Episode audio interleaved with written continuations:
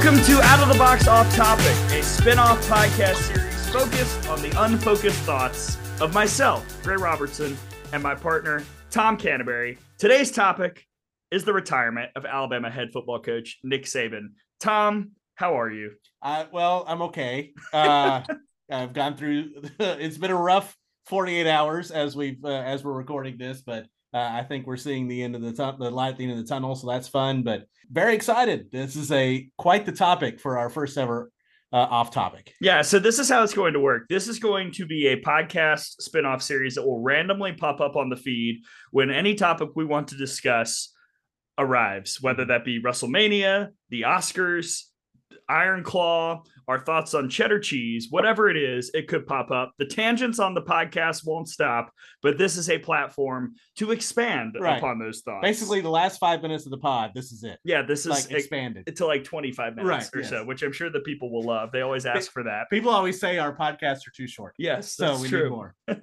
but of course, the first one has to be about the biggest story involving the University of Alabama in quite a long time. Mhm. I I mean, just it, just being forthright about it in any facet. This is a huge story. It's the retirement of Nick Saban and the subsequent news that is not, as we record, officially official, but everyone who we trust in the world of college football has reported it. So we're operating as if it is true. Uh, but we're starting, of course, talking about Nick Saban and all that he did at Alabama and as a college football coach and in his legendary coaching career. And so as we were putting together this podcast idea, we figured, well, it's not going to happen all the time, but we might as well bring on a guest for mm-hmm. out of the box off topic. Yes, and a guy who who knows Nick Saban. They they have been introduced. They're acquainted. Yes, of course. Of course, I'm talking about our friend Chris Stewart from the Crimson Tide Sports Network. The list of jobs could take the entire podcast. He does play by play for basketball, baseball, football on CTSN. And of course, little did we know at the time, he also was on the call for Coach Saban's final game uh, at the University of Alabama. Chris Stewart, welcome to Out of the Box Off Topic. How are you?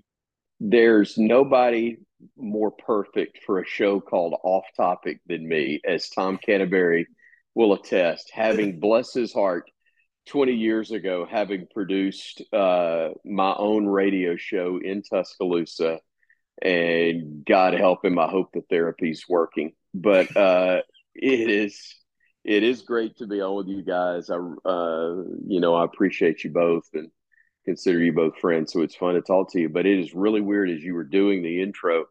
Uh, it dawned on me, Tom. Do you remember the fact you and I were doing radio together in Tuscaloosa when the search for Nick Saban was going on? Yeah, I, I was producing the imaginatively named morning show that Chris did called Chris Stewart in the Morning. Um, That's exactly right. and yeah, it and was what that took quite the that took quite the uh, committee to come up with that name. considering two, who we, two monkeys and a hamster on a wheel. Are those the same people that decided to call the college football playoff the college football playoff? it's possible. Okay. I was going Our to say, group Chris. was far more intelligent than them, but go ahead. I was going to say, Chris. Considering who we're working for, I, I would assume it probably did take a large uh, brainstorming session. Uh, Captain Captain Caveman, I hope is doing well in whatever whatever zoo he is working in now, either as one of the animals or as a keeper. But he's still uh, overqualified if that's the case. But I digress. You and I are the only people that get that joke, and it's hilarious, and I'm for it. Uh, but, Yeah. but yeah, when, we- when when we were producing, when we were making this show at that time, um, yeah. First of all, the it was six weeks between the firing of Mike Shula Oh my goodness! and the hiring of Nick Saban.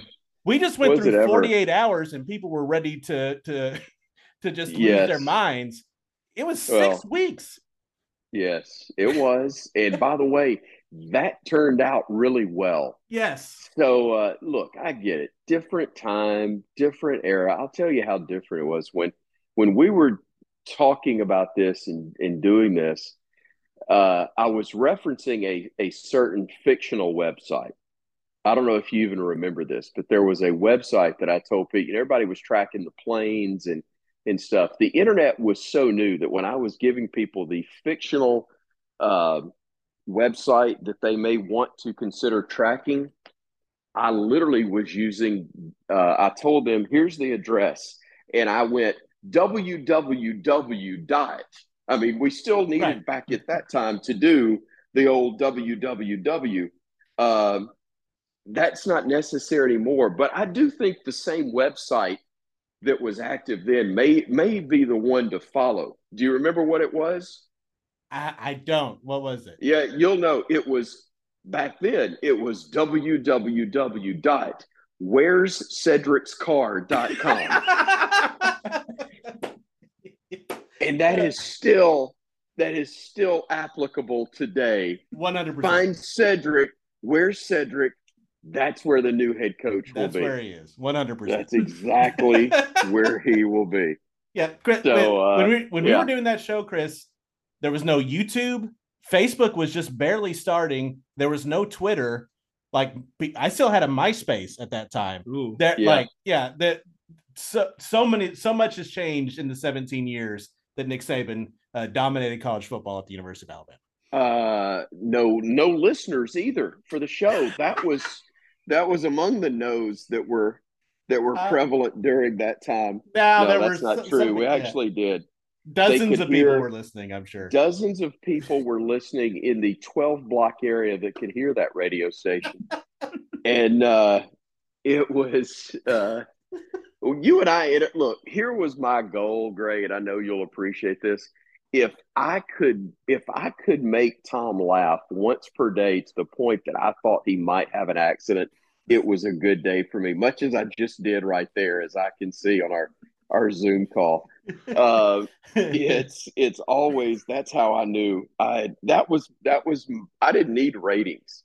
That was how I judged success at that time. well, I'm glad you uh, didn't need ratings because we didn't really have a whole lot. Of No, they we're not gonna find we couldn't afford a coloring book, let alone a ratings book.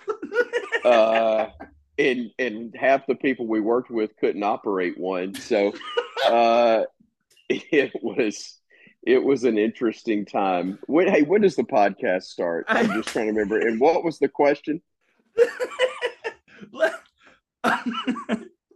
um let's let's just let's let's this is the Get perfect Tom a towel this is the perfect start to this entire thing out of the box Yeah. off topic folks um let let's all right let's let's let's take a breath Okay, and think okay. think about the last 48 hours Scott, I hope this is the first thing Kalen DeBoer hears when he rolls into Tuscaloosa. and we would I'll love to have doing- him on the podcast as well Yes. I'll be I'll be calling swim meets at at Shelton State before this is all said and done. all right let's let's uh let's throw it back to wednesday uh wednesday at, at about four o'clock central time is when Uh huh. all of this news dropped. And Yeah. everybody has talked that i've talked to affiliated with the university of alabama in a variety of capacities has mentioned just how surreal that day was.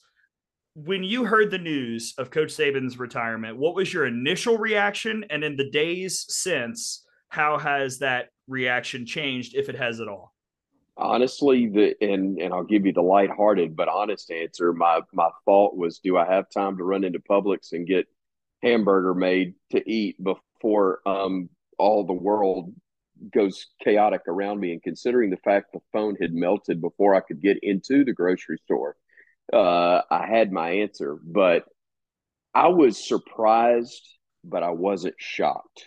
Uh, we we knew this day was going to come. We knew it was going to come sooner rather than later.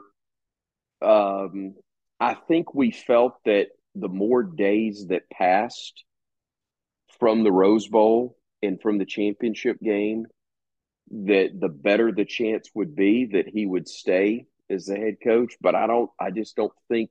You know, we thought, hey, it's it's going to happen now, and maybe that was you know denial on my part. That's fine. Um, it's not as if things were slipping, y'all. You may recall we were in the semifinals and lost in overtime to the team that had the confetti fall on them. Uh, it, it we're going to be one of the top three teams for next season as well in the preseason. So, I, surprised, yes. Shocked, no. Sad. Uh, I'll tell you, I had a really ironic thought that uh, I had a flashback really to sitting in the gym as a seventh grader at Forest Hills Middle School in Fairfield. And I'm watching a seventh grade basketball game, and the PE teacher, who was an Auburn fan, but somebody that I cut up with, I'd known for several years. And uh, Ms. Gray came over and says, Hey, Chris, I just heard that Coach Bryant passed away. And I thought, the first thought was Ms. Gray. And I said to her, I said, Ms. Gray, that's not funny. And she goes, Chris, I'm, you know, I wouldn't joke about that. And it dawned on me that the greatest coach in college football history had passed away. Now, he had announced his retirement a month earlier, so we knew he wouldn't be coaching anymore. But for him to be gone was just, um, that was shocking. But I was thinking about being a seventh grader in a gym. PE teacher tells me the news, and it it dawned on me that my 12 year old son, who was at seventh grade basketball practice, and likely had his coach, who is the PE teacher as well, tell him at Bumpus Middle School in Hoover, "Hey, Coach Saban just announced his retirement." Um, he probably had the reaction that I did. And I told him when he got home and he he told me that, yep, that's what happened. I said, son, I know you probably don't understand this right now. I said, but in 40 years, when you're 53, you're not you're not going to forget where you were when you heard the news because 40 years later i still remember so vividly where i was when i heard about coach bryant and uh, it's it's that monumental, it's that historic, especially within our state. Um, I know a lot of people, you know, got up in arms about Auburn uh, rolling Toomer's corner or made fun of it. Let me tell you that there is no, in my mind, for them, there's no greater show of respect than them doing that because the fact that he's gone is a victory for not just Auburn, it's a victory for everybody else in college football. I'd be shocked if Tennessee didn't paint the rock mm-hmm. up there uh, in Knoxville. And again, it's a it's a trip. It may not be intended as such, but to me, it's a tribute to the guy. That's how big of an impact he had. That your rivals are celebrating the fact that you're retiring. Um, they don't want you to hang on a little bit longer. I don't know that a lot of rivals, and I mean zero disrespect towards a man that I I had great respect for personally and professionally in Bobby Bowden, but there weren't a lot of people in the ACC that were excited that he was hanging it up because they were finally after all those years able to win every now and then. They wanted to they wanted to see him stick around so they could beat him. Nick Saban had lost a step as far as winning and being nationally relevant and being still the standard. And so um, they had to be thrilled in Athens uh, and everywhere else where um, Nick Saban and Alabama were on the schedule. Because even though Alabama will still be Alabama, it won't be Alabama with Nick Saban at the helm. And if they're going to lose, at least they're going to lose to somebody else. Because you know, for crying out loud in Knoxville, they never beat us when we didn't get flagged for 17 penalties in a ball game with him as the head coach. So uh, it's it, it's just incredible the impact, um, the dominance, the excellence that the man was able to possess for 17 years at the University of Alabama. Chris, in retrospect, when you think back to that Rose Bowl, and even though Alabama lost, it was obviously a painful New Year's Day for a lot of us that that support the university. But when you think about the fact that you were there and you got to call the last one for Nick oh, Saban oh, yeah. in such an idyllic setting, one of the most beautiful places in the world to play a sporting event, d- does it mean even a little bit more to you that the fact that you're able to yeah. be there and to cover it? Yeah, no question, Gray. Uh, calling a Rose Bowl period was so amazing Um, but historically, to know that it was the last one, which frankly makes the loss sting a little bit more. It it won't tar it, it does in no way. It wasn't going to change his legacy if Bama had won or lost, and if they'd won the national championship game and or lost it. Um, but how incredibly poetic it would have been for him to go out with the confetti falling, and now, as we know it to be likely the case, uh, to be replaced by the guy that that beat everybody but him uh, in the final ball game. That's the only way the script could have been any better.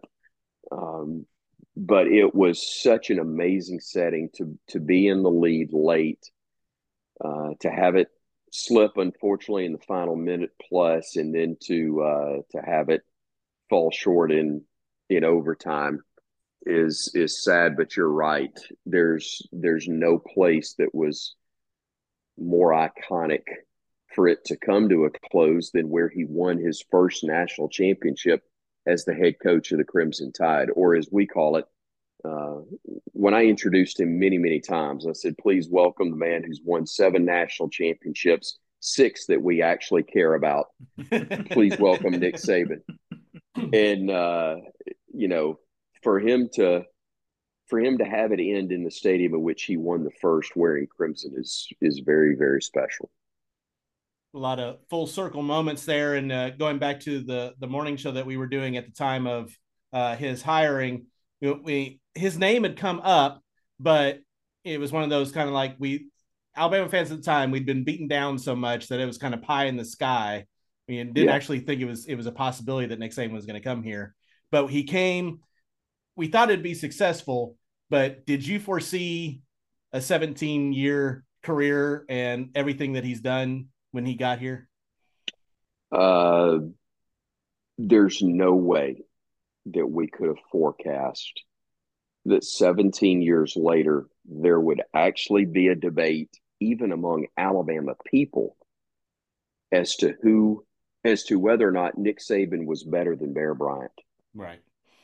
Coach Bryant was, is, and always will be a name that is synonymous with the University of Alabama. But now Nick Saban's name will be as well. And, you know, I, I will let others handle that that argument or debate. I've got no interest wading into that. I, I, will say that they are the two best of their eras without question. And and let the the fireworks take off if somebody wants to to to go a little broader on the description of of the best and so um, i just uh, there's no way to forecast that but i'm not at all surprised that he won. I'm not at all surprised that he won at the highest level. Um, when there were when there was talk you, you know, you, you think about this, guys. There was always yapping from some idiots in the media and fan bases all around the country before he ever arrives uh, arrived. You know, Tom, they told us we are crazy to think we're going to get Nick Saban, and then the talk was how awful he was, and that he, you know, they pinned him into a corner and and um, and say, "Oh, he's a liar because he said he's not gonna said he wasn't gonna go and all this." And um, then after he got there, well, he's not gonna win. You know, the program's too low, and see seven and six, and he's right back in Shreveport like they were last year. Uh, to now it's a now it's a 10 win season and you're in the SEC championship game and you're 15 minutes away from winning an SEC title and playing for a national championship in year two. And of course, you do win it in year three. And then the talk was going to be, well, he's going to leave. You know, he's going to go. And especially in year five, when I think that got the first time that there were some serious conversations about, you know, somebody hiring him away and I remember then saying, if he leaves, having won two national titles in five years and what was it, two SEC crowns that it would have been at that point. Uh, I will cry like a baby while doing it, but I will help the man pack and thank him for everything that he did if he opts to go to a job somewhere else because he's made us better and he has put it back on solid footing and he has shown that Alabama can once again be among the best. And for him to just, as he said, we're we're just getting started, and to walk out with six national championships, all of the the league titles, the the BCS and CFP championship game appearances, where they didn't come out on top, but yet still made it to the final game or the final four, as was the case in the playoff. Um, there's absolutely no way you could have forecast that without somebody going, okay, can we get your measurements for the straight jacket? I mean, yeah, just think of the the different expectations.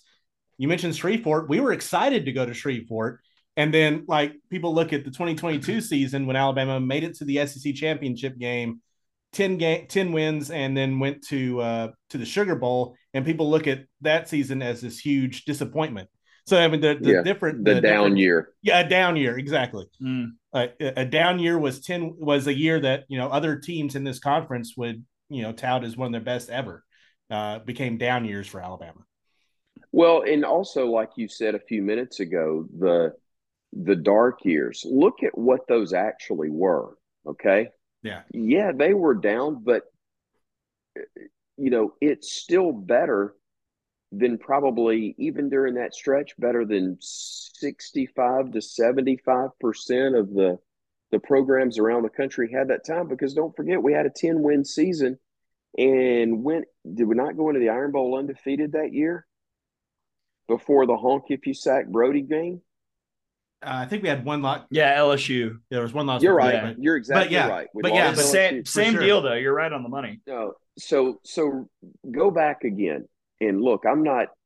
I, by no means am I downplaying by any stretch or any degree what Nick Saban did at Alabama. It's historic. Um, but winning at Alabama has always happened. Um, every single coach since Bear Bryant came back as the head man at the University of Alabama. Every coach, minus Mike Price, won 10 games at least one time Mhm. throughout his career. Ray Perkins, Bill Curry, Gene Stallings, Mike DuBose, Dennis Franchione, Mike Shula, Nick Saban.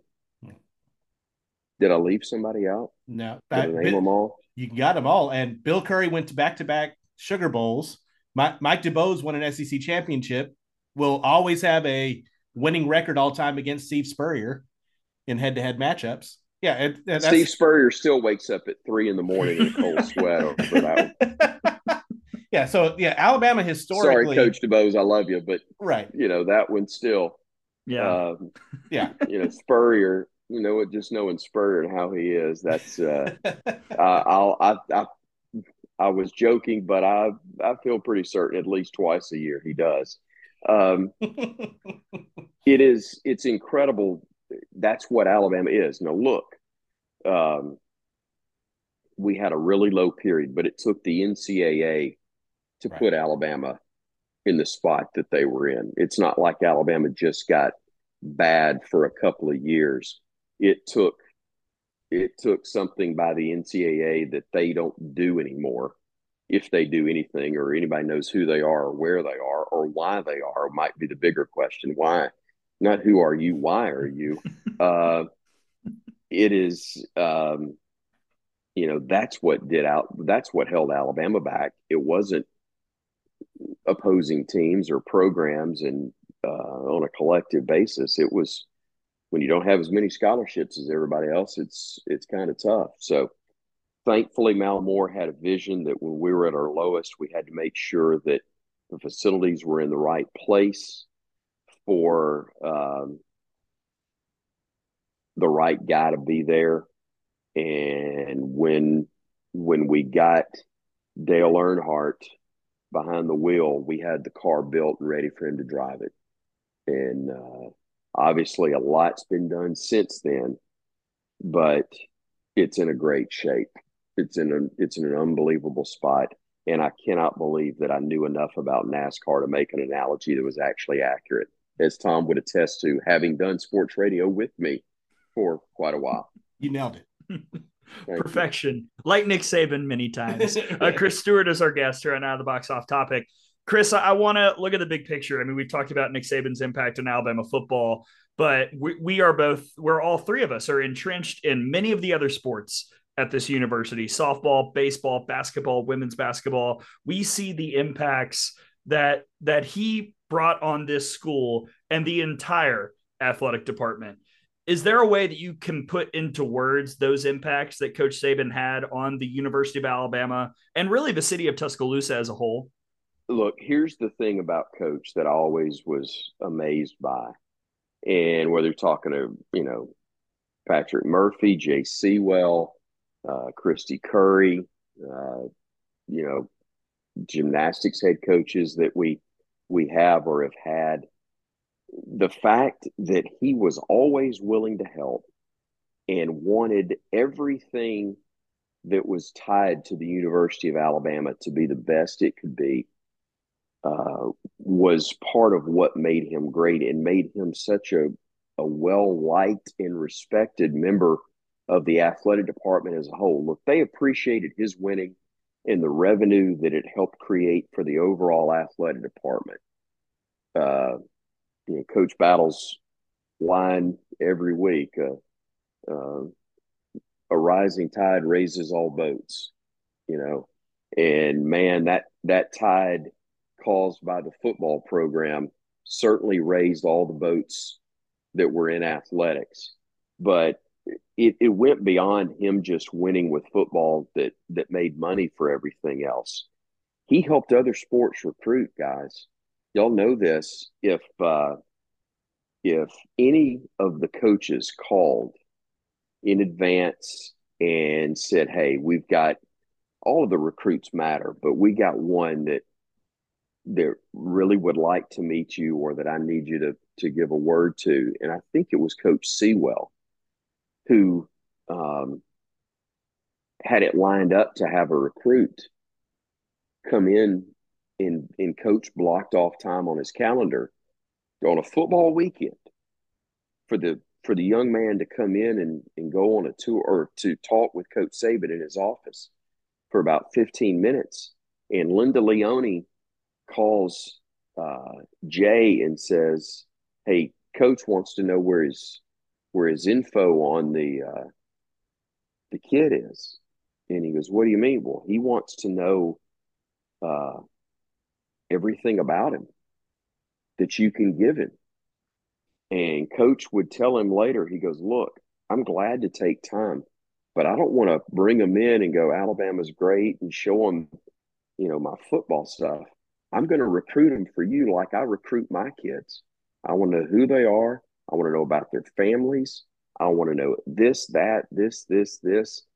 And he did. If he was recruiting, if he had a kid that was being recruited by the softball program, Nick Saban recruited that student athlete just like they were a five star running back.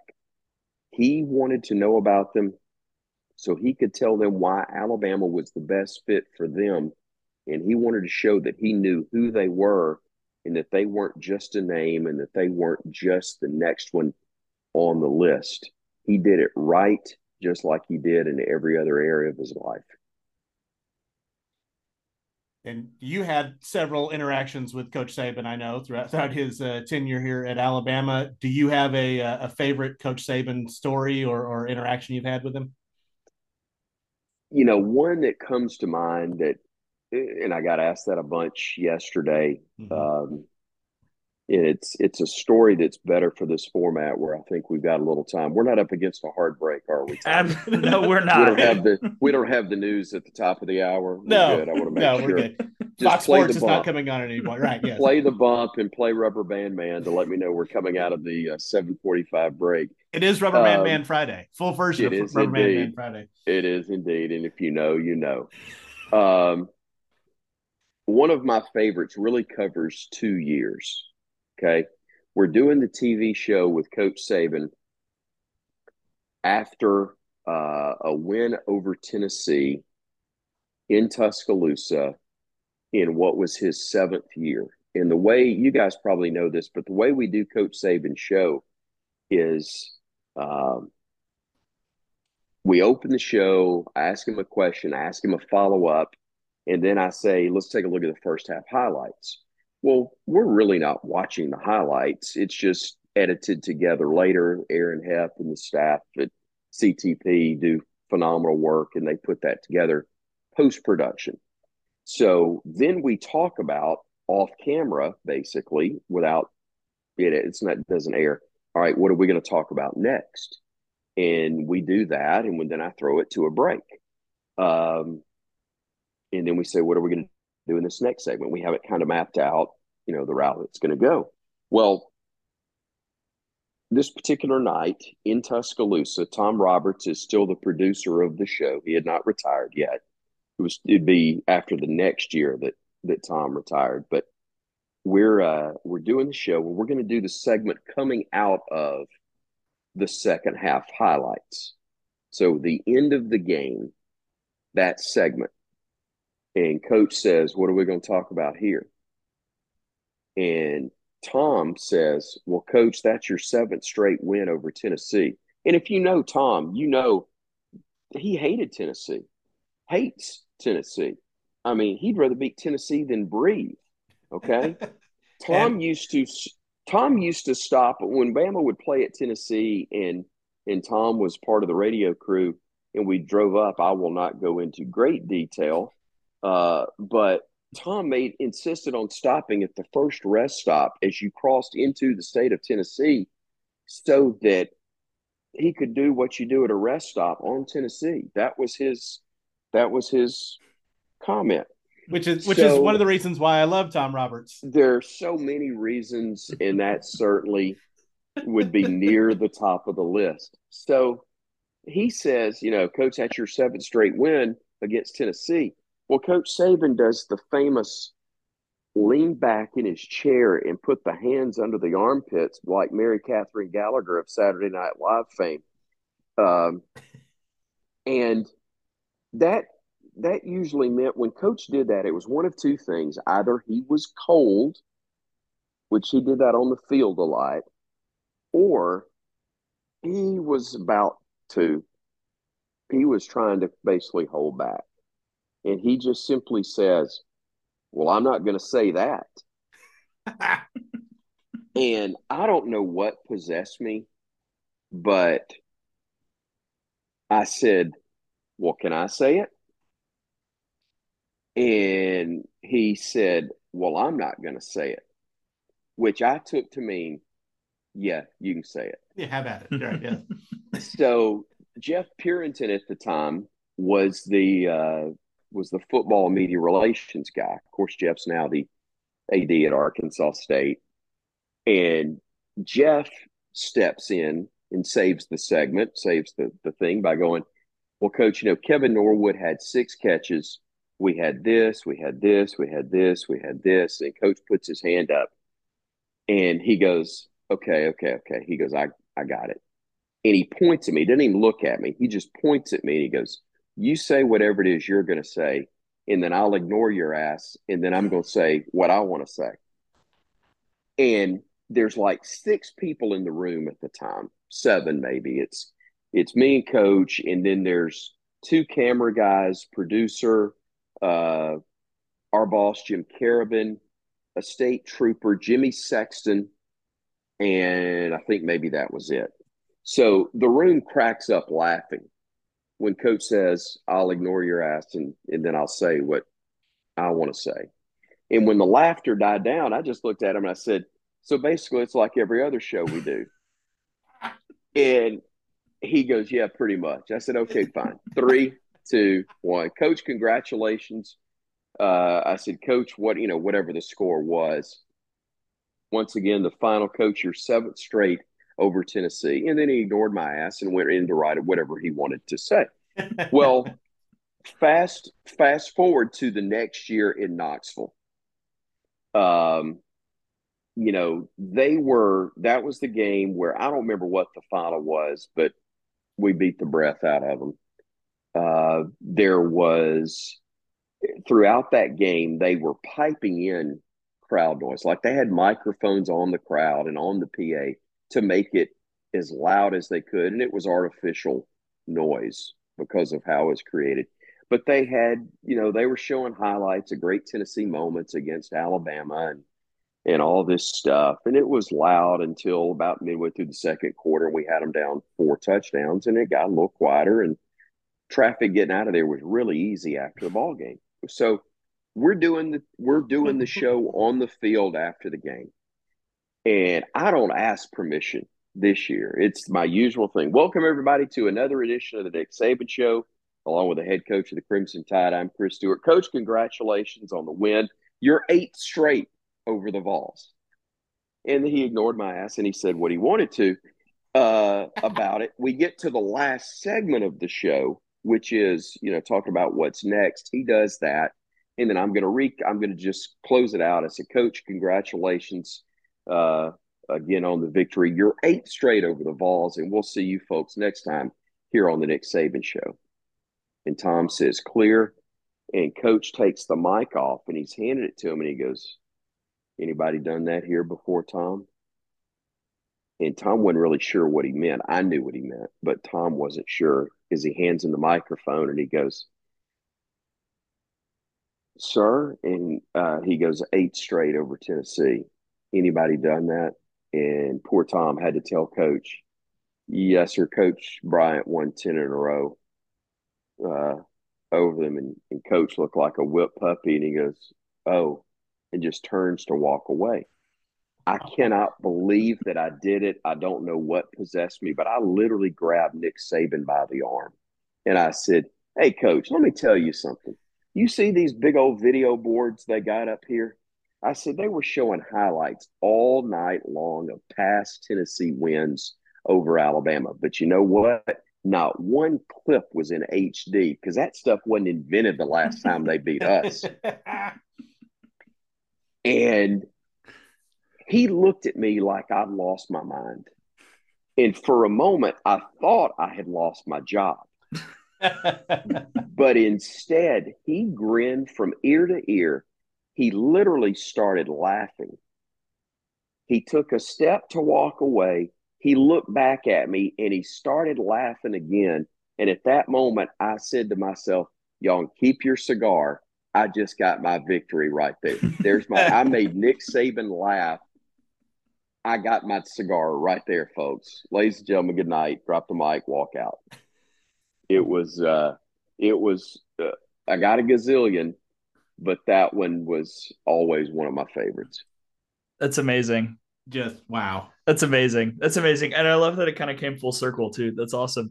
Um, Chris Stewart joining us here for Out of the Box Off Topic. Uh, obviously, the point of this pod and this episode was to discuss the retirement of Nick Saban and his legacy and all that. However, today has been a significant day as we record. The reports came out, and now, as of 10 minutes ago, as we record, uh, famed athletic director for the University of Alabama, Greg Byrne, has tweeted the plane has left Seattle with a picture of Archibald's. So, oh, that's so good. Yes. So I would say that we have confirmation that Kalen DeBoer, the Washington uh, former head football coach, is now the head coach at the University of Alabama. What is your immediate reaction to all of this that has really kind of gone down in the last, you know, four hours or so? First of all, that I didn't think it was possible for me to love Greg Byrne more, but for him to basically use Archibald's as the Tuscaloosa Vatican is just the greatest. it is the it is fantastic. Oh good night. That's and literally as you were telling me, I was watching NBC 13 and and Ryan Hennessy, and they had they showed the the puffs of smoke coming out of Archibald's, signifying a new pope of the Alabama football program. Uh, just glorious. Um, you know, assuming that it's not Pete Carroll that's that's coming back, or Dr. Frasier Crane leaving radio to come to Tuscaloosa to be the head coach. I think it is. Uh, I think it's really nice to have it clear now that uh, that guy's going to be the uh, the co-host with me on that television show I do on the ball games. He now will be the person that everybody's looking at as once again nobody pays any attention to me whatsoever on the football coaches show for Alabama.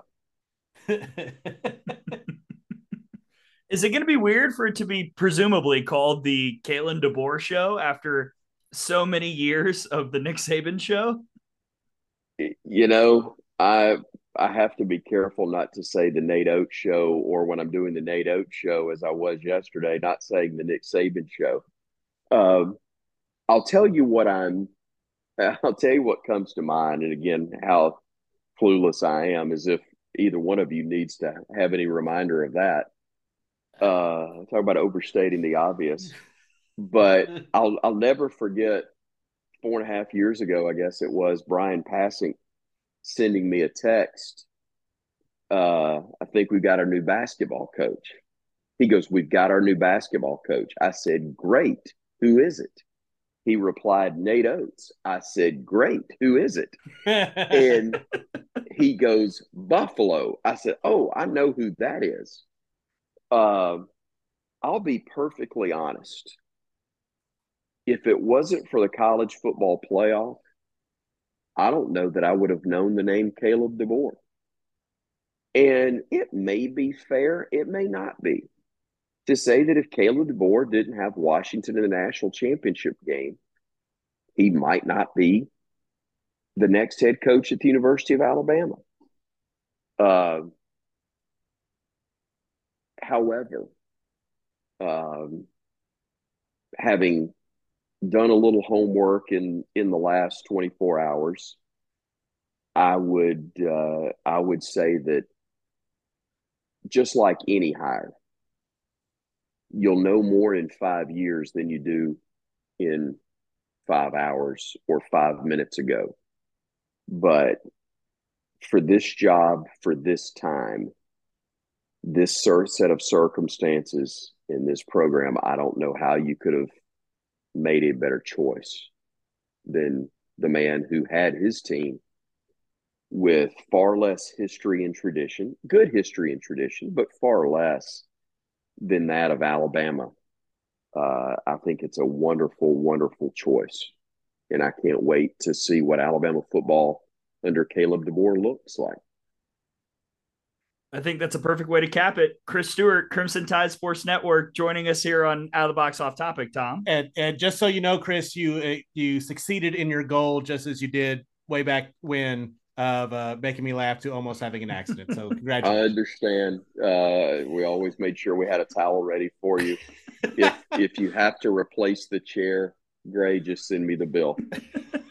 uh, good to know. I'll lay some newspaper down in the uh, press box this year. Yeah, now that I know sure that that's a threat. Make make sure Canterbury's bowl is full and change the paper, and everything will be fine. Oh, Chris Stewart, you're a gentleman. You're a legend. You're the best. I'm Thank an you idiot, so much for. But I appreciate you. Thank you for spending some time off topic with us. You're the man. Anytime, guys. Appreciate you both. Really do.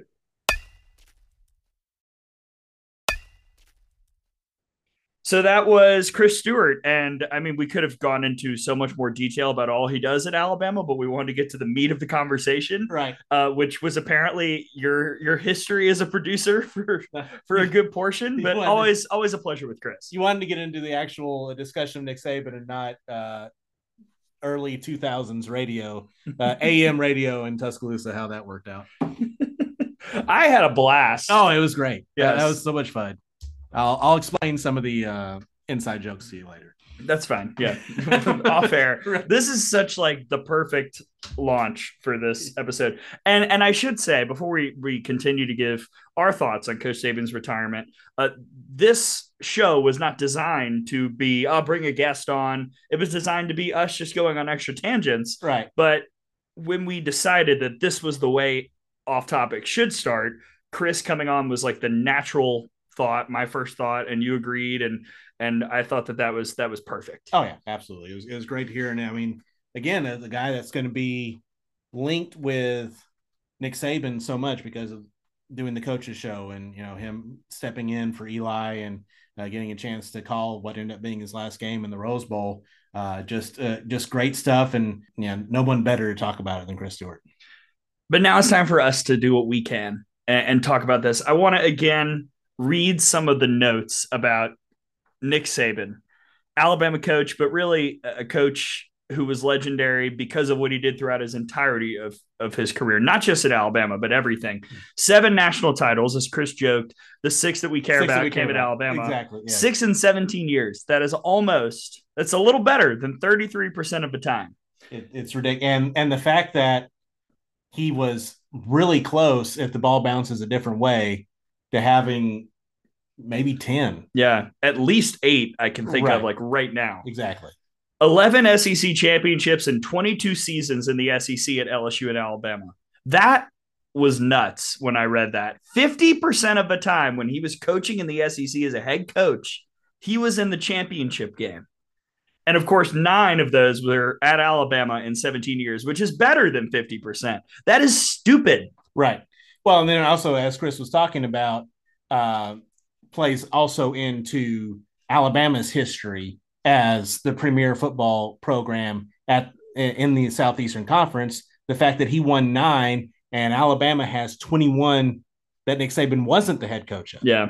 So just for uh, for all the people that are you know thinking this is going to be the end of Alabama football, uh, Bama football was really good before Nick Saban got here, and I think will continue to be so. 44 first round draft picks compared to 29 losses. Ludicrous. at Alabama. By the way, he can't lose anymore at Alabama, but he can still get a few more first round draft picks. I think he's got a few. Yeah. that are about to get Kool Aid. Yes. My boy Terrion. Where are we going? Let me know. I'm getting that Terrion Arnold jersey. That's my guy. Number one at some point every season from 2008 to 2022. This year was the end of the streak, a year where Alabama is legitimately a play away from playing of a national championship and probably winning it. Yeah. That's, that's it, it's unbelievable. That that is some of the more those last two that you just said. 44 first round draft picks to 29 losses. And don't forget, his first year, he had zero people drafted. Yeah. Not zero first rounders, zero people drafted. and six losses. So already Right. the, the tilt is not good. So a lot of these, you know, a lot of his percentages and stuff, if you take his very first year, 2007, out, it's even more unbelievable. Yeah. The final bullet point I have here is 10 win seasons in 16 of 17 years at Alabama. The one was year one. Right. And again, as I said, the expectations of now if Alabama has a 10 win season, it's considered such a down year and a disappointment. Whereas a program, you know, not not meaning to hit them with any strays here, but a program like Ole Miss Mm, has just won 12 games for the first time ever. yeah. And they've been playing football as long as Alabama has. Yeah. So it's just it, it's un, it's just it's a testament not only to Nick Saban but also to the Alabama football program as a whole. So there are four bullet points that I want to get to in regards to this. We will of course start with memories of the championships, of the success, the football related success. Uh, I I can very vividly remember the very first time that I cried at an Alabama football game. It was 2005. Mike Shula. This was why I knew immediately what Chris was talking about. It was the loss to LSU at home in overtime, and I was there in our season ticket seats and I was sobbing because we had lost. And that was really the first football season where I was like a coherent person as an eight year old child, where Alabama had been like legitimately good. Right. They were they were actually good. And if if our, our you know the legendary Tyrone Prothro doesn't get hurt, who knows what happens that year? But Well, Alabama is doing the same thing Florida State did this year because it was going to be uh that was No, US true. that was USC and Texas, Well, right? E- yeah, that's true. So, but- Either way, But yeah, I I, digress. I, know what you're saying. yes. Yes. So I'm crying in the stands at Bryant Denny Stadium, and a, a man walks up and he says, "It's okay, buddy. It'll get better." I thought, I hope he's right. Hmm. 2007 is the second time Oh. I have ever cried at a football game. That was also a loss to LSU. That was the first year where Nick Saban played his former school in the SEC. It was a great football game. Oh yeah. Alabama had no business really even being in the conversation in that game. That was a really good LSU team. And Alabama had a fourth quarter lead, 34 27, and blew it. And there is actually, Javier Arenas with the punt return. oh, sick, Yeah. sick. Mhm. There's a picture on my phone of, I think my dad took it, of me crying at this game. And the same man, random guy, walked up to me and said, It's okay, buddy. It'll get better. And it did in ways that, like, I mean, you talked to Chris about it. Chris eloquently answered the question, but the, the question is also, you know, the, the answer is obvious. There's no way anyone could have foreseen what we got to experience in the 17 years at Alabama. Like, you could have said, yeah, he'll win a championship Right. but the the six championships the 16 years of sustained success after that first year is something that will never be duplicated in college football especially in the new era ever again I, believe it was Aaron Suttles from Yea Alabama, ended up saying that Nick Saban at Alabama made the legendary routine. mm-hmm. He made it like it was like Alabama year after year had seasons that had they just happened on their own in a vacuum, people would be proclaiming as the greatest season in football history. And Alabama had multiple ones Yeah. of those during the 17 seasons. And like you mentioned, that that 2007 season, Alabama was in a position. Remember, they had the they beat, we beat a good Tennessee team at home the same day that they found out that four players were four starters were suspended Mm-hmm. and then just blew Tennessee out of the water. Had the opportunity to beat LSU. Then we know what happened in November. It wasn't a good November. yeah Uh, but they they rallied. They beat Colorado in in the Independence Bowl, and it was Katie bar the, the door after that because you know an undefeated season in 2008 until the SEC championship game. You avenge that in 2009, win the national championship, and from there on out, it, it was all right. Who's going to play Alabama this year for the championship? And that, and that's you know Alabama was always in that conversation of who's going to be the national champion from there on out. Uh, just uh, it was it was just also Alabama had never had a Heisman Trophy winner. yeah Zero. And we It was we kind always, of a badge of a pride. We kind of you know, that's right our, our the team. rationale was Right. we're a we're a team team we're, we are a team's team right. Somebody, we win as a team I, I can't tell you the number of times people will say, I would rather win a, a national championship than a Heisman Trophy. I agree. But you know what? You can do both. and then we got that first Heisman. right. Everybody was like, "This is what we wanted all fun. along." This is a lot of fun. so, yeah. So now Alabama has four. Uh, Yeah, and went from zero to four over these 17 years and had who I believe is the best player in Alabama football history, uh, pound for pound, in Derrick Henry. Mm. Uh, so, and uh, you've often talked about the importance of of Julio Jones as well. 100%. Yeah. Julio Jones, you know, I think I think he's in the conversation of the best player, the best wide receiver. But even if he is not, the fact that he committed and came to Alabama when he did at the time that he did as a five star kind of signaled, all right, Alabama's back. Yeah, and uh, and it, it was very important when he came to Tuscaloosa. Everybody else that came with him, Mark Ingram, the first Heisman Trophy winner, was a three star, by the way. So you know, people say Nick Saban necessarily wasn't the best at developing; he just got great players coming out.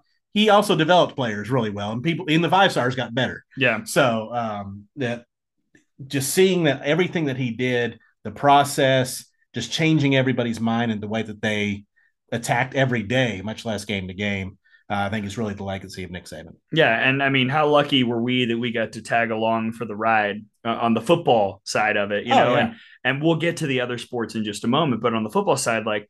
Think about Alabama fans out there, the places that you got to go because of the football team's success. Pasadena, so many trips to New Orleans, which everybody always loves. Atlanta, like a yearly Yeah. date. On the calendar. And Miami, Miami. Glendale. I mean, just the list goes on. Indianapolis. I mean, a lot of y'all had St. Elmo's because of Nick Saban. All right, yeah. Congrats to you. I, just really unreal. And, and and how lucky are we that we got to we got to see it as Alabama fans, but also as people affiliated with the university, which I think almost makes it even sweeter because we got to see as we move to the next bullet point, the changes in the university as well, and how this place grew. Enrollment got gigantic. Uh, the progress around the city of Tuscaloosa and around the university, infinite. Like there really aren't words to describe it. We saw, as Chris talked about, uh, every athletic team strive to be as great and hold up the Bama standard that Nick Saban was forcing to be how this university operated. Yeah. And the impact of that really can't be overstated. We've heard other people talk about it, like during SEC media days, softball media days, how uh, football is the front porch of the athletic program. Yes. I Uh, believe Karen Weekly said exactly that quote. And it's like other sports can succeed if football is struggling. Mhm. And we've seen that other, you know, in other schools. Alabama had some really good sports happening during the quote down times that we just talked about with Chris. But when football is is great, it elevates everybody else so much because Right. it brings in the most revenue. Yeah. Uh, it is the most uh, it- it's it's what everybody sees. It's the most visual of all all the sports. So uh, when football is doing great, everybody else gets better. Everybody else gets better facilities. Everybody else, you know, if nothing else, just walking off the bus, Alabama having that script A on their on their jersey, it, it gives you it, there's a certain gravitas to it. Yeah. Um, so we've seen it in other sports how as Alabama football has gotten better, everybody else has gotten better. And like Chris talked about, when this Nick Saban got here, the first thing that had to happen was facilities had to get an upgrade Mhm. because the thought at the time, and this is one of the things that Nick Saban changed a lot of minds about, were we don't have to have the best facilities because we're Alabama. Well, no, you have to have the best facilities because everybody else has great facilities. Those players that can beat on you know TV anywhere now, they're going to go those other places. Yeah. So uh, the uh, the facilities had to be upgraded, and it's a continual upgradation almost every year, and we're seeing it in other sports too. And I think that's one of the biggest things that Nick Saban did. Absolutely. And I remember when I was first, I had decided to go to Alabama for college, and I had a, a sit down with uh, Dr. Robert Witt, the chancellor at the time. And one of the first things he talked about was because of what Nick Saban has done, we are now building a new building on campus every 90 days. That is how fast the university is expanding. Yeah. And that that is that is an unreal clip to be growing, but the university grew with it and to watch every athletic team in the athletic department kind of grow with football was I think really cool and something that that is very difficult to replicate across the country but Alabama found a way to make it work. When I I graduated undergrad Alabama in 2004, I went back to do post grad in 2012. I had to do like Bama blasts. I had to go on and I do the to know where anything was. I didn't I didn't recognize. I live in Tuscaloosa. I lived in Tuscaloosa the entire time. But the campus had changed so much because there were so many new buildings. Yeah. Like I didn't know where anything was. And it, that just a continuous it's not just athletic facilities. It's it's others. Uh, it's academic. It's libraries. It's new buildings. Mhm. Uh, it is just it's having to build new dorms because I mean, the- think of think of the dorms and how those have changed in Mhm. the last three years, five years. yeah. I, I mean, mean- yeah. But look at the line out at Starbucks. Oh my gosh, New Tut is a freaking palace. Nick Saban helped make that happen. Right. It's it's just it's amazing to consider the growth of the university as a whole during the last 17 years. Yeah, and then the impact on Tuscaloosa. Obviously, my first thought was the tornado, Sure. uh, and the work that that Coach Saban and Miss Terry, whose name we haven't said on this podcast yet, who is going to be missed possibly as much, if not more, as Nick Saban. The impact that they had on the community after what is probably in the modern era the most devastating thing that has happened to the city of Tuscaloosa Oh, uh, sure. can't be overstated. And even outside of that, the work that they do with Nick's kids and the Habitat for Humanity houses, and Coach Saban talked about this with with Rece Davis, the the servant leadership that they're able to impart through their players, who then take it beyond Alabama to their Right. foundations once they're in the NFL or doing whatever they want to do after college. Uh, that part, I think, is just as big in the legacy listings for Nick Saban as anything else we've talked about. One hundred percent. And referencing Miss Terry, like you said, we gotta we gotta thank Miss Terry. Yeah, for so much, probably on the front end, if nothing else, bringing Nick Saban here because she wanted to be back in college when Nick Saban was the head coach of the Dolphins. And everyone talks about Nick Saban as though he was this abject failure with the Miami Dolphins. He wasn't. He had a good playoff. year and right. a bad yeah, year. Right, because he didn't get the quarterback that he wanted. Yeah. Uh, so if you know, if something, if the doctor says Drew Brees is okay and they get Drew Brees, this whole thing may not have ever happened. But you know, he, he she wanted to come back and be a part of a college town. He realizes he wanted to come back and be part of a college town. So just like I thank Rita Rodriguez every year for not wanting Rich Rod to come to Tuscaloosa. I thank Miss Terry for wanting Nick Saban to come to Tuscaloosa and keeping him here. Um, and like you said, you know, I think you saw, I think you saw a little bit of a change in Nick Saban after the tornadoes. Yeah, I would agree with that. Um, you know, I, I think he's he was the he was a professional football coach, and then after the tornadoes, he became a member of the Tuscaloosa community. Yeah, and you know he he's done so much as far as that goes. And then you know, in 2009, I had a couple of years where I was not in radio, I was not in any any communications. I worked at an Alabama merchandise store, which probably doesn't exist if mm. Nick Saban's not the head coach, because mm-hmm. you're not making a whole lot of money on a six and six football team. Yeah, but you are making a lot of money when you got to change. All right, it's a new year, we got to get new championship merch in here. Yeah, yeah, it's it's you know once you have the one shirt, you're good unless you have a new championship every year. So that was helpful. We we had 12 hats right. forever. oh my god. Oh my gosh. The 12 hats and helmets. Yeah. Just and now we're we had to helmets. upgrade. Yeah, new helmets every year because you're getting a national championship. So uh just yeah, as far as the city of Tuscaloosa economically um just I mean think of all the hotels that are downtown now. Oh my god. Why do those exist? Exactly. Yeah. Why are there four upper decks on Bryant Denny Stadium? There were only two when he got here. Yeah. And the first A day that Nick Saban was here, the the capacity of the stadium was like ninety eight thousand, I believe, because the two right. the, the two end zone upper decks weren't there yet. And uh, A day they never opened the upper decks because it's just you know it's about 50, 60,000 people will be here. Sure. There were one hundred twenty five thousand people in that stadium because they weren't having to sit in, in seats; they were standing on. You know, if they weren't in the stadium, they were around the stadium. Yeah. I think when he came out and he saw that, he was like, "Oh, okay, I got the support." you people are serious. Yeah, I mean, I it was serious when I landed and random women were coming up to kiss me, but now I know that these people really are just hungering for a championship that I'm going to give them to. Yeah, can't believe we didn't get that reaction going off the plane after uh, OKC, but whatever, it's fine. The final bullet point I have here is the friends that we made along the way. And since all this has happened, it has been a exhausting couple days. And especially for me, because I still went to Houston, and why? I well, everything was set, and we were all went. And thank you to the folks that I sat with for allowing me to to also come to town. Uh, and shout out Kiki and Papa. Good to see you. Did you enjoy seeing Alabama's next head coach coach football game? Yeah, I, I who would have thought at the time? I never. I was like, wow, Michigan ran this, and now I'm thinking back, like, well, maybe it wasn't that bad. Right. Yeah. Um. No. So, and we'll talk about Kalen DeBoer in just a moment, but. Mm-hmm. Since all of this has gone down, I have I have teared up twice. Uh, the first was at the just beautiful video crafted by the genius that is Aaron Hepp. Oh, got to give Aaron Hepp his. I mean, oh, I God. like we have we have said his name on this pod multiple times. We have said it on the air multiple times.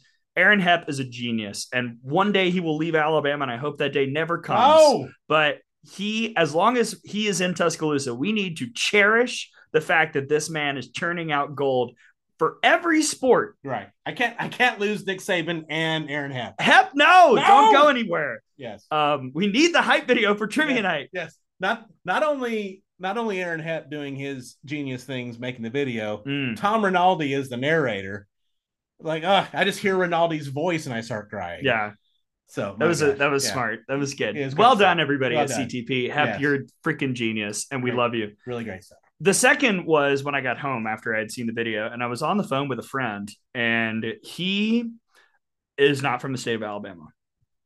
And we're fraternity brothers, and we're very good friends. And I was thinking, and then I, you know, and he was talking about like, oh, he, you know, he loved Alabama because of what he saw in football, and he grew up loving Alabama because of that, and that made him want to come here. And then I thought about how many friends that I have from college who who came to Tuscaloosa because they saw what was going on and wanted to be a part of it. And these are people from California and yeah. Michigan and New Jersey and Georgia and Florida and Texas and all across the country. They came to Tuscaloosa because they saw what was going on and they wanted to join the party, as our friend Rick Neuheisel said on Sirius XM. And that that made me tear up a little bit because I was thinking how stupid and how beautiful is it that I have some of my best friends in the world because Nick Saban won football games. Right. And that is that is something that I think a lot of people who went to Alabama or who just are affiliated with the school can relate to. There are people in all of our lives that we never would have met if Nick Saban hadn't won games at the University of Alabama. And that is something that is impactful, I think, to everybody. And that made me tear up because I realized that that's something that I can never thank Nick Saban for, but it's it might be the thing that I'm most grateful for the relationships and the memories that have come out of that just because of the standard of excellence that he set at the University of Alabama. Yeah, I think about in, unless you're as as we were eight year olds that were you know really tracking, you know, making mm-hmm. their own top 25s and they're doing. Uh, oh, you should have seen my score notebooks back in the day. Tom. Oh, yeah. I have one, like a little old steno pad, super thick. And I will never forget, I think it was 2005, writing Penn State six, Iowa four, period. wow. Yes. so yeah, unless unless you were like that, if, if you were just a, a normal person, which we're no, quite famously not. No, and you just casually kept up with sports or you know and, and, just watched it as at high school or something. If you're under the age of 30 you don't know alabama football without nick saban. Right. Which is crazy to think about. That is why it was such a monumentous day mm-hmm. on wednesday when this announcement came. Um, but it's also something to remind the, the people that are under 30 that alabama was really good beforehand right. and will be good again uh, so it's not like you know let's let's not let's not. Totally I have had to do a little triage in some group chats. It's like, right. guys, let's stop panicking. Yes, we're fine. Things will be okay. So we weren't going to comment on this unless it became official, and it basically became official by the time we press record. And now, according to Greg Byrne's right. papal Twitter account, uh, it is official he said to only listen to him. Uh, yeah, that's right. That's what, and that's what we're doing. That's right. So the new head coach of the University of Alabama for the football program is Kalen DeBoer. He coached at Washington, was just in a national championship. Saw him with my own eyes. Like I said, never would have imagined that right. less than a week later we would be working in the same city. Right. Uh, 104 and 12 overall as a head coach at Washington, Fresno State, and Sioux Falls, uh, which is a lower division program. But the things he did there, please look it up. It's incredible. Also, a great career as a wide receiver at the college level for Sioux Falls and a great baseball player, hit over 500 wow. for Sioux Falls. Yeah. I mean, we'll give our immediate thoughts. This this won't be super extensive, but I think it's for the current moment in college football, I think it is as close to a slam dunk as you can get. I am of the mindset that there is no such thing as a true slam dunk when it comes to coaching searches because we never know. So never many know. things can change. Yeah. But this is as close as I think you can get because if you look at the timetable for the other quote unquote contenders, I think the timing wasn't quite right for Sark. The timing wasn't quite right for Dan Lanning, but timing we're about seven years too late for Dabo. Like Thank goodness. Lane Kiffin, we're probably five years too early right. for Lane Kiffin. Like the timing wasn't really right. And so when you actually look at the legitimate contenders, there were probably only two that would have made sense: Mike Norvell and Kalen DeBoer of the two, unless unless you were going to get DeMeco Ryans or something right, come out of the NFL, right? Which would have been amazing, right? But again, probably too soon. The timing not right. So I think when you really boil it down, this is probably the best option Alabama had, and it's also just a really darn good option. Period. Yeah, I'm with you. I mean, you look how he's been a head coach in, at different divisions for is it nine seasons, ten seasons, give or take. Yeah, I don't have it in front of me, right. but yeah. And has like has has 12 total losses. So the guy wins wherever he goes. And if you're coaching at places like Washington, Fresno State, and Sioux Falls, you d- probably don't have as much talent as some of the people that you're playing and beating. Yeah. So that means you're a pretty dang good head coach. You know, be interesting to see who and with a lot of things like this, who his assistant coaches are going to be. Who you know, there's so much that still has to to get sorted out. Yeah, some people will stay coaching wise, some people will go, and that's that's what the next few weeks are all about. Who comes with him, all that type of stuff. Uh, but as far as what he's done already, taking a team like Washington in the Pac-12's final year, so much uh, upheaval there, and takes them to the national championship game. You have the transfer portal, you have NIL, all this stuff. He is of the age and of the ability, and has obviously figured out how to handle all that Yeah. and that's something he's going to have to do at Alabama. So um, I'm very excited by it. And when I was looking at it when this first happened, my list of who I didn't want was a lot longer than the list of who I did want. hmm Uh, and DeBoer was on the list that I per- person people I would like. Yeah. So I'm very excited for it. Yeah, and I think the thing that has sold me the most on this is everybody that I respect in college football that that covers the sport that has been involved over the years, they love this. You know, you look at you look at the former players who are on TV, guys like Greg McElroy, Cole Cubelic, Tom Luginbill, Jordan Rodgers had a really awesome tweet about it, talking about how the best broadcast prep that they've ever had with a coach was before the 2022 Alamo Bowl with Kalen DeBoer and the things that they learned there. I mean, you talk to anybody respected involved with college football, they love this. Right. Fans are going to be fans. There, we know what the outside forces are going to say, Sure. and there are going to be warring factions in the Alabama fan base because that is the beautiful, messed up world that we live in. it's why we have a, an off the wall segment. Right. Uh, But everybody that matters, whose opinion I care about, they love it. And that just makes me feel even better about how I feel. And I love it. I think it's a very Greg Byrne hire. I agree. talked- you know, it's similar to what Chris talked about with Nate Oats. Nate Oats, not a household name by any stretch of the imagination when he got hired, but if you're a basketball person, you knew that Buffalo was doing really well. So, so all right, we got the Buffalo guy. Uh, baseball, you know, Maryland was one of the best teams in college baseball. When Alabama needed a baseball coach, get the Maryland guy. And here comes Robert Vaughn. You know, we have this. This is the type of hire that Greg Byrne is known for, and that's why they wanted him as the athletic director for the University of Right. Alabama. When you hire when you hire Greg Byrne, the thought was at some point he's going to have to replace Nick Saban. This is probably the first thing that was discussed in that meeting. sure, we, we don't Yeah. know. We hope it's ten years from now, Right. which it almost was. But That's true. at some point, you're probably going to have to replace Nick Saban. All right, here's my plan. This is what we're going to do. Bam, you're hired. Yeah. And this is why it happened. And there's so many things you have to deal with. There are so many different moving parts. I don't know if Kalen DeBoer was the number one target, but I think he was probably up there if he wasn't the absolute number I one. I think everybody kind of agrees that there was like a, a pretty clear four. Yeah. And that that was kind of how Alabama was operating. Yeah. And coaches searches are always different. Uh, I mean, the way that they go, it varies institution to institution and athletic director to athletic director. Some guys go to one person and say, You're my guy. Here's the offer. Others call around and Sure. get some interest. Yeah. Sometimes it's a Mal Moore situation where you literally go to Nick Saban's drive, driveway and don't leave until he's saying, I'm not leaving until you're coming back with me, which is what Mal Moore did famously. I don't, Greg Burton probably didn't have to do that with Kalen DeBoer. Yeah. He might have been told no by a couple people, or, you know, he went, you know, would you like this? And said, no, I think I'm happier where I'm at. Okay, we'll go to the next person. Yeah. That's the way, that's the way coaching searches go. I will also add we have had a lot of people on Twitter ask us about the fact that Kalen DeBoer's daughter plays softball and is committed to Washington. And at this point, all we know is that he has a daughter who is committed to play at Washington. I have no idea. She's highly ranked. She's but- highly yeah. ranked by Extra Inning softball, and she's an infielder because I looked it up. Yeah.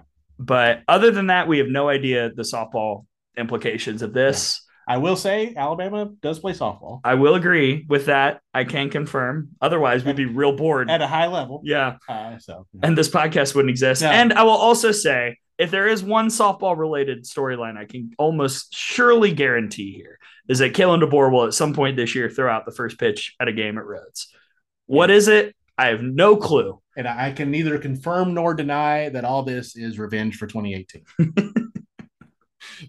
which I was not there for. So I'm just gonna. I was there for. Congratulations to you on that. I saw the 17 one. That was like our fifth game together. We were still doing the intro, and then the first pitch of the game, Washington hit a solo home run, and we were like, "Oh, oh, okay." Uh, Washington's in the purple tops and the purple pants, and yes. and it's one nothing. And At least we didn't have to have a five-hour plane ride beforehand That's true. that year. Anything else you want to talk about before we wrap up this this much lengthier than any other version will be of this out of the box off will topic. always be shorter than this. We like I'm I know I say that. I promise. yes. My word is being given. All right. Like this Normally, is the is longest gonna this will be- ever be. Normally this was much, much shorter. That's what she said. Any final thoughts, Tom? That's like the third time I've thought of Michael Scott during this Wow. episode. Uh, no, just like you know, amazing, amazing career for Nick Saban. We thank him so much for so many things, even outside of what he's done for football. And I know he's he's now in an office at Bryant Denny Stadium, which will soon, I'm sure, be named Nick and Terry Saban Field at Bryant Denny Stadium. Would love it. Uh, but I don't know why certain things were dropped off at his statue, but thank you for that. I guess. For free food for me. Just walked across the street and grabbed a couple of little Debbie's there you go. that's my dinner.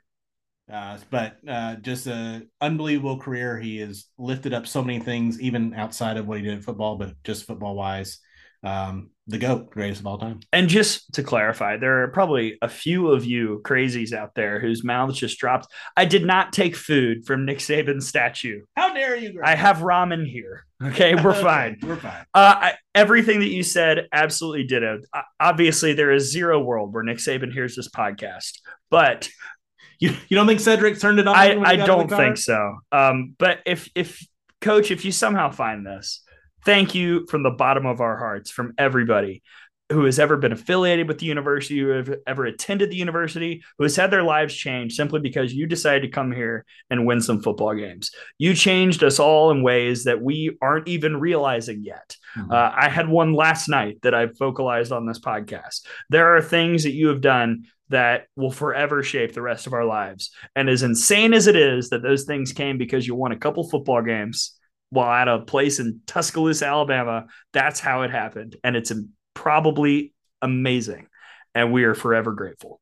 he won. He won a couple games. He Yeah, did- he just did, a couple. he did pretty good. A couple a year for 16 years, a couple times five. sure. Tom, where where can the people find you if they want to get more of your thoughts and takes on Kalen DeBoer and everything else that's going on before, mind you, in like three weeks, softball starts. We play softball. We very, have very trivia soon. night next week. I know this is awesome. Uh, T Canterbury RTR on the X, as now we are all Oh, right. referring to it.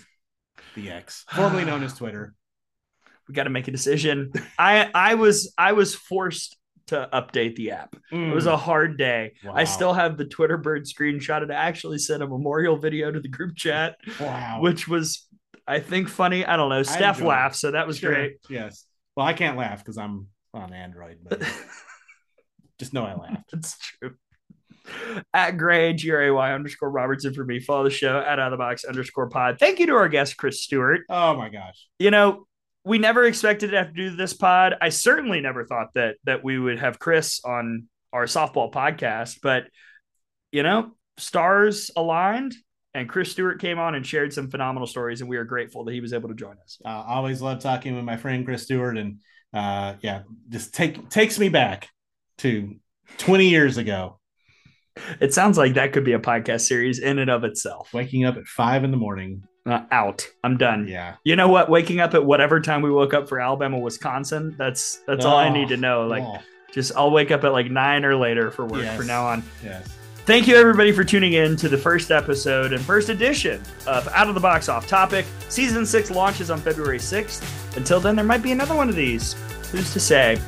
Who knows? You never know. Hmm. For Tom Canterbury, I'm Gray Robertson. We'll see you next time on the Out of the Box Podcast. Fly so high, I'm hypnotized. What's up is down, what's left is right.